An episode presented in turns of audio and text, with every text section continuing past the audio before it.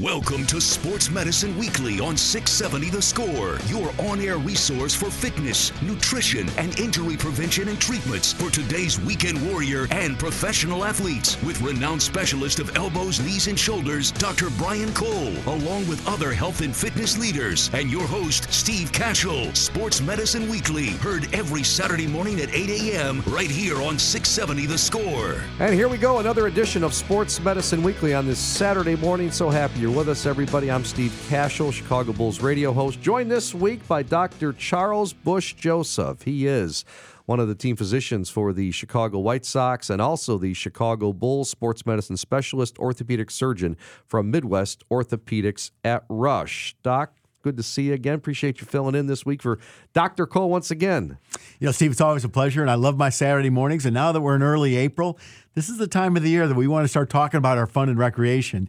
And I think for you and I, there's nothing more we want to talk about than a little bit of golf. That's right. Well, it's funny because Dr. Chuck had a shoulder surgery performed by one of your partners, Dr. Greg Nicholson. You had a what reconstructive? What was it? Replacement? You know, I actually had to have a replacement. I was uh, I was unstable when I was young and the shoulder dislocate a little bit, and finally it wore out. So I, I'm, I'm a metal and plastic guy now. Wow. And about five weeks ago, Dr. Brian Cole, my usual co host here, did the surgery on me. I had a uh, biceps tendon. I can never pronounce it. What did I have again? Uh, biceps tenodesis. Tenodesis. And I had a little uh, bone spur plus some arthritis that was scraped out, from what I understand. So, you know, in baseball parlance, we would call that a cleanup scope, Steve. A cleanup scope. All right. And it's been it's been great. It really has. And I got a million questions about it. But we are both golfers, by the way, to our listening audience, Dr. Chuck and I and uh, we've got a um, got to talk about golf. It's one of my favorite sport. It is my favorite sport, actually. You know, next to uh, NBA basketball, doing the Bulls,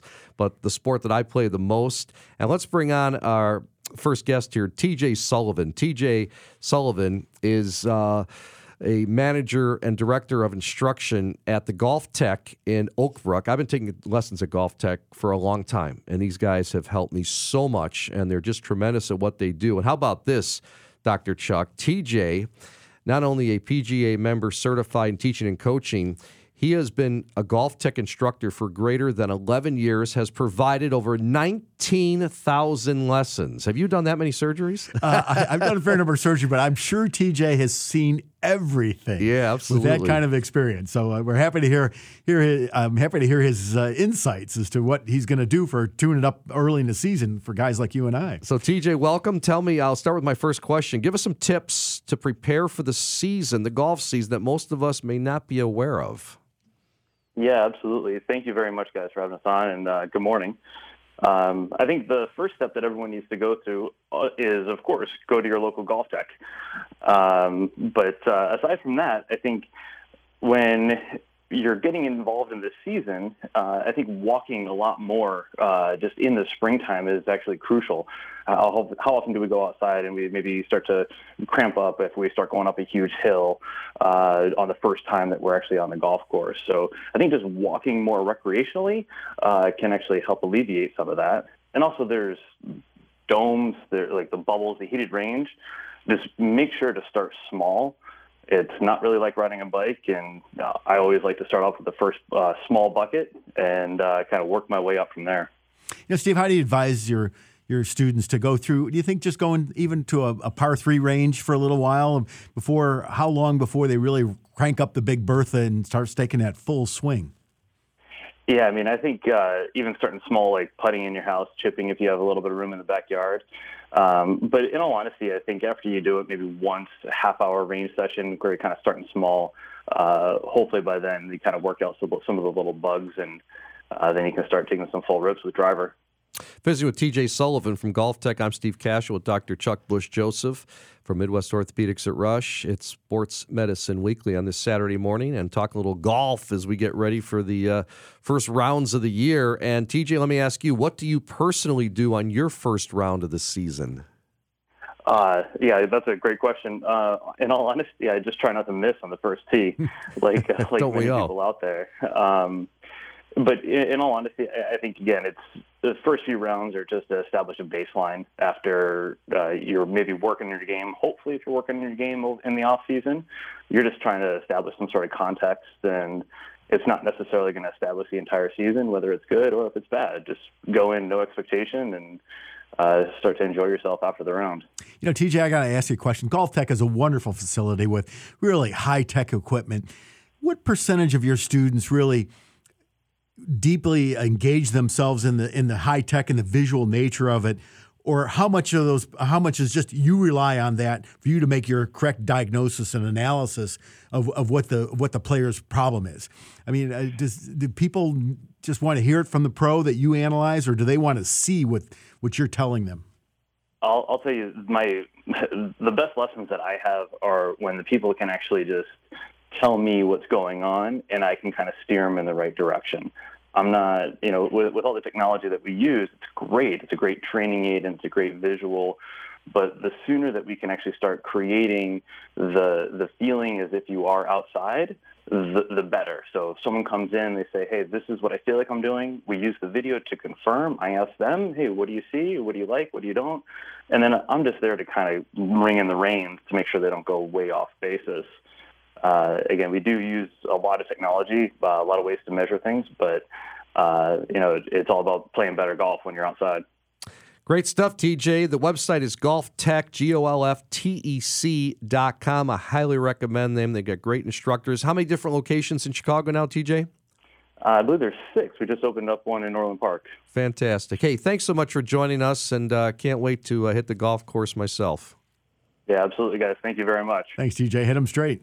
Appreciate it. TJ Sullivan, GolfTec Center Manager out of Oak Brook and Director of Instruction. And our next guest here on Sports Medicine Weekly is Tara Hackney from Athletico, talking a little bit about uh, sleep. And Doc, uh, boy, you probably do this with the White Sox, right? The ways to um, monitor sleep and make sure these guys get enough rest because it's so vital and critical to recovery, isn't it? You know, Steve, I would tell you that from a professional athletic perspective, certainly on a D1 and on a major league and in, even in the football, uh, that uh, our professional monitoring of sleep – is taking leaps and bounds. I think we now recognize that that's the next physiologic state that we can really alter. And, and I think Tara's going to be able to give us some information on this because really, how our athletes sleep really is very impactful on their performance. So, Tara, thanks for joining us here on Sports Medicine Weekly on this Saturday morning. Uh, first question What sleeping positions are best to wake up rested and refreshed? So, when we're talking about sleep, uh, most often we are worried about neck or back pain, like specifically our low back. So the best positions that they've uh, found for like spine and our alignment while we sleep um, is to avoid sleeping on your stomach. So trying to either sleep on your side or on your back is going to help keep that spine in a little bit better alignment so you don't wake up with that crick in your neck like sometimes we do. Okay. You know, Tara, uh, this is a uh, I, I, get this a lot from patients because, you know, I do agree that I think sleeping on the stomach is hard, especially when and I deal with a lot of patients in recovery mode after knee surgery, after shoulder surgery. Sleep is what they look for, and, and you really can't sleep on your stomach just because of the, the positioning. But uh, is there, you know, do you advise different mattresses or pillows in various body positions, especially for our older patients who really don't have the same flexibility as some of our younger patients? Yeah, so unfortunately, there is not one perfect pillow or one perfect mattress that's going to be good for everybody. So, the things to keep in mind when you are trying to pick out a new pillow or a new mattress is you want to not have a pillow that's going to bring your head up too high and kind of really flex your neck forward and you don't want a pillow that's going to be too flat and kind of dip your head down. So if you can find something that kind of keeps you in basically a straight line with like your head and your body all kind of in a straight line, that's going to probably feel the best and help you feel more rested when you wake up in the morning. Do you think there's some drills we should do at night beforehand? Uh, you know, to whether it be a hot shower or some stretching or even some home yoga, just to make us feel more comfortable before we do get into bed. You know, I, I think there's both that mental and that physical side of preparing to sleep. Oh yes, for sure. I mean, they they've done all sorts of different, you know, research and whatnot on relaxation techniques and, you know, be that stretching, be that meditation, turning off uh, screen time. So that means no TV or no cell phone. That cell phone can be one of the biggest detriments to us. Um, and just kind of taking a break from that and really kind of setting yourself up for uh, a good mindset to fall asleep and fall asleep easier by starting that kind of get ready for bed routine so that your body knows, like, okay, now it's time to kind of power down and I need to go to sleep. Our guest is Tara Hackney from Athletico, athletico.com, the website. I'm Steve Kashul with Dr. Chuck Bush Joseph, filling in this week for Dr. Brian Cole at Sports Medicine Weekly. Uh, would you ever suggest, Tara, we're talking about discussing ways to sleep to ease neck and back pain, using a second pillow? Can that improve uh, quality of sleep?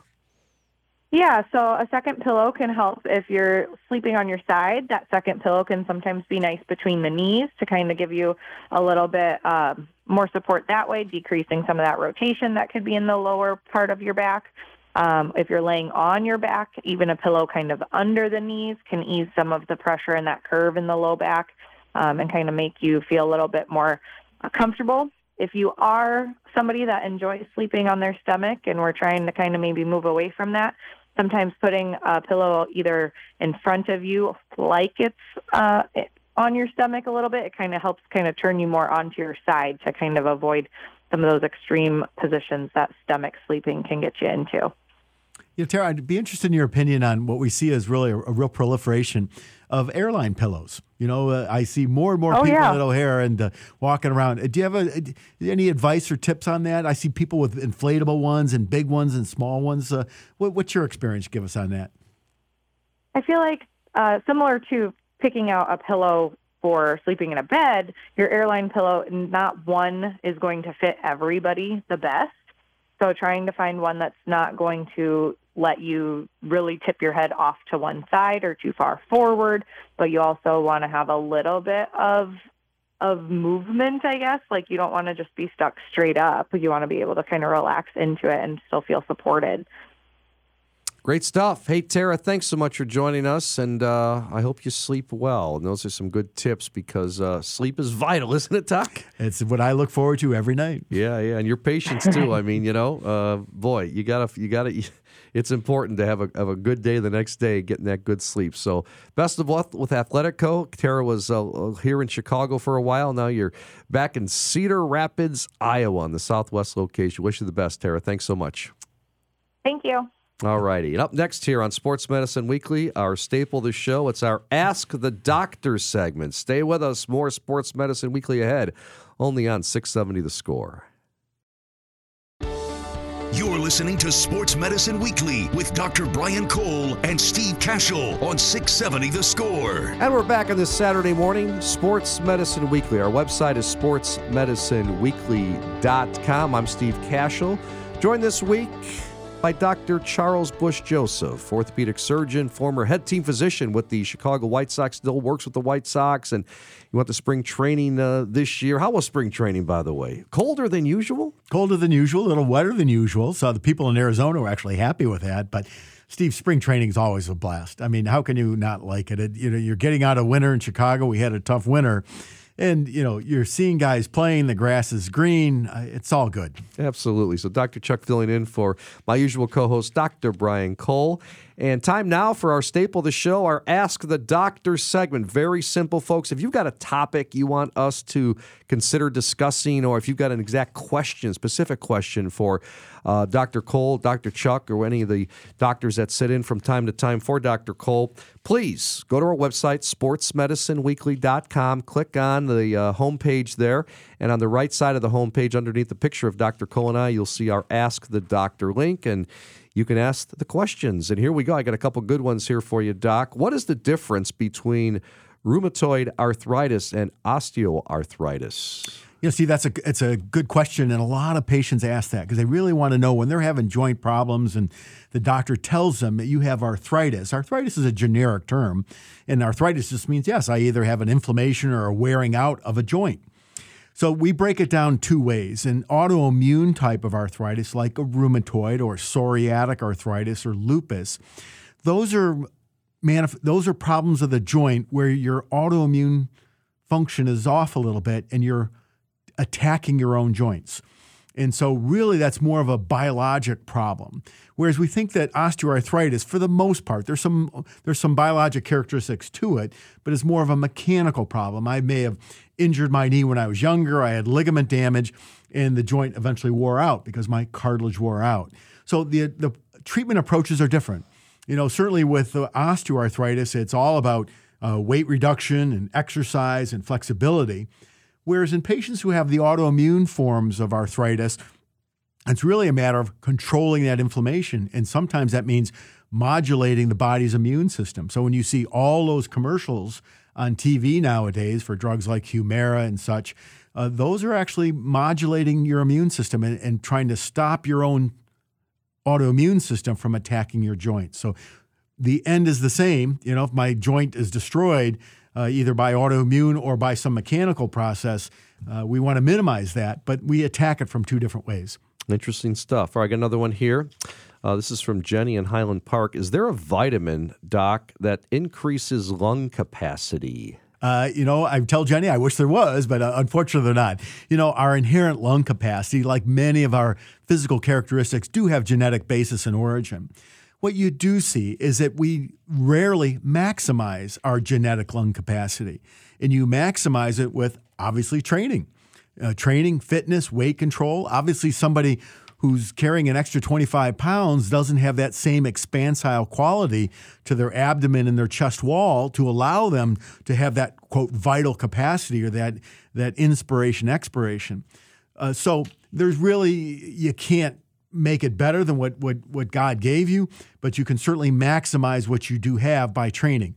Now, if you've got lung disease, where I've been a long time smoker or have had chronic congestion problems or chronic lung inflammation, that's where you see patients on a variety of medications, either what we call bronchodilators, which is very common we use for asthmatics, or, or some types of steroids or even immune diseases you see for patients with chronic obstructive pulmonary disease. So, if you don't have intrinsic lung disease like COPD or asthma, then it really comes down to training, weight control, and fitness. All righty. And my final Ask the Doctor question comes from yours truly here. I want to talk a little bit about earlier in the show, I mentioned that Dr. Chuck, sitting next to me, had shoulder surgery. Um, how long ago? January? Uh, it, was, it, was, the end of January, Steve. Okay. I'm still thinking about it, though. February 19th, I had. Uh, surgery performed by Dr. Brian Cole. Uh, kind of a clean out, but it was the tenodesis, right? A biceps tenodesis biceps tenodesis. All right, and where they basically cut the uh, biceps tendon and reattach to the humerus bone. Also, with a bone spur and some uh, arthritis. So um, I'm doing very well with it. Can't wait to get on the golf course. But I want to ask between your surgery, which was a a replacement of the right shoulder, right? Compared to mine and the tenodesis, what are the differences in uh, in tr- uh, treatment, maybe in the PT and the physical therapy coming back? You know, Steve, it really comes down to two elements. And, and while we think whether somebody has open surgery like I did, where actually incisions are made, or arthroscopic surgery, really the difference comes into play where muscles attached and detached. If a muscle is, has to be detached off the bone, like in my case the subscapularis was, or in your case the biceps, and subsequently reattached, that first six weeks is critical to get that muscle tendon unit healed back to the bone. Now, if, if you just had a pure shoulder arthroscopy and a pure clean out or removal of bone spurs, those patients, we can rehab them much more aggressively, much quicker. But both of us had in common that muscles have to heal back to bone. And so that first six, eight weeks is critical. And that's where you got to listen to your doctor's instructions and, and you have to follow the guidelines of your physical therapist. But once you get to that point of tendon bone healing, whether it be rotator cuff or biceps or subscapularis in my case, then it's go time. Then your doctor, your therapist, you want to regain that full range of motion so that by 12 weeks, I've got good bone healing, I've got a good range of motion, I've got light strength, and now between weeks 12 and 18, I'm accelerating for power and fitness in my sporting activity. Interesting. And but I still have uh, the pain at night. You know, I had it before, obviously, but the reason I got the surgery, that goes away eventually, right? But again, for the first four to six weeks, you're going to have that night pain in case I roll over on my right side. Is that typical? You know, Steve, that's something we try to warn all our patients on. And that's what really separates shoulder patients from knee patients or, or wrist or hand or even back surgery. I had it too, Steve. At first four to six weeks, I didn't sleep well and, and sometimes didn't sleep at all. And unfortunately, it's very common with whether it be arthroscopic or even open shoulder surgery. We always prepare our patients. You're going to sleep in a reclining chair, a lazy boy, or you're going to have 10 pillows behind you in bed, and you just don't find that restless or that restful position. Uh, so uh, it's generally by the time your motion is back and you by the time you've got that muscle tendon healing around that six to eight week time frame that's when most people start to say you know i'm sleeping through the night now and after not sleeping for four or five weeks you really know it and you appreciate it all right sometimes i go to pt the physical therapy uh, like two or three times a week and they'll ice it at the end but do i ever want to put heat on it or do i want to get heat on it to get it mobile you know so i'm i'm, I'm able to be mobile I mean, you mentioned you know in the shower a hot shower to really get that thing moving. I mean, so when is it? My big question is heat versus ice. You know, Steve, we've had this conversation over the treatment of athletic injuries, whether it be overuse acute for a long time. And, and, and over the years, I've said on this show is that if you want to warm up before you work something out. So, so generally, uh, the therapist is going to allow you to warm up with some hot packs, or in my case, a hot shower, or even for me, a steam bath. And I really, that kind of gets the blood flowing. It warms up the muscle, warms up the soft tissues, even the healing scar tissues. And then I can work out and stretch out.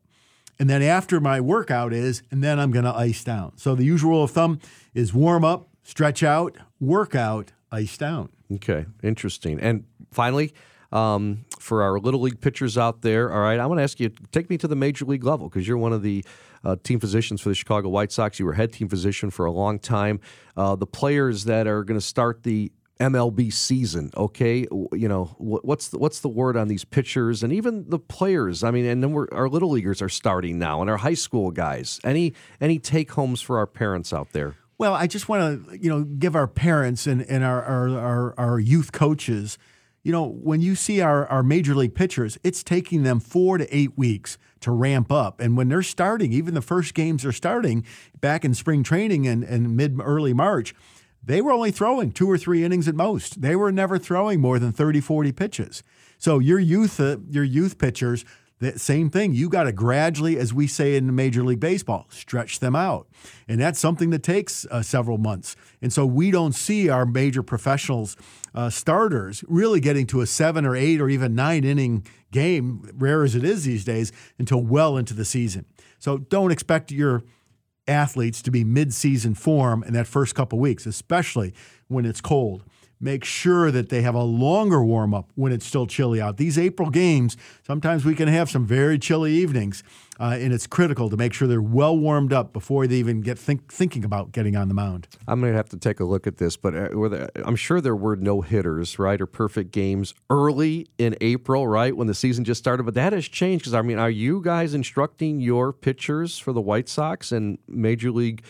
Doctors and trainers that we're not going nine innings no matter how well we're doing? Uh, early in the year, absolutely. We, we've okay. got everybody on a virtual pitch count. We may say an absolute number of 70, 80, or 90, but for the most part, no. We're not going to let them overextend, even if they start to feel really good about themselves, just because it is dangerous. I mean, when you look at talents like what we have uh, for the Cubs and the White Sox, they are very, very valuable assets that we have to protect. Absolutely. Great stuff. Dr. Charles Bush Joseph filling in this week for Dr. Brian Cole, actually, uh, the last couple weeks. So, Dr. Chuck, thanks so much for your time and coming in, and uh, you always do a wonderful job. Really appreciate it. Thanks, Steve. Always a pleasure. All righty. Well, our producer, Shane Reardon.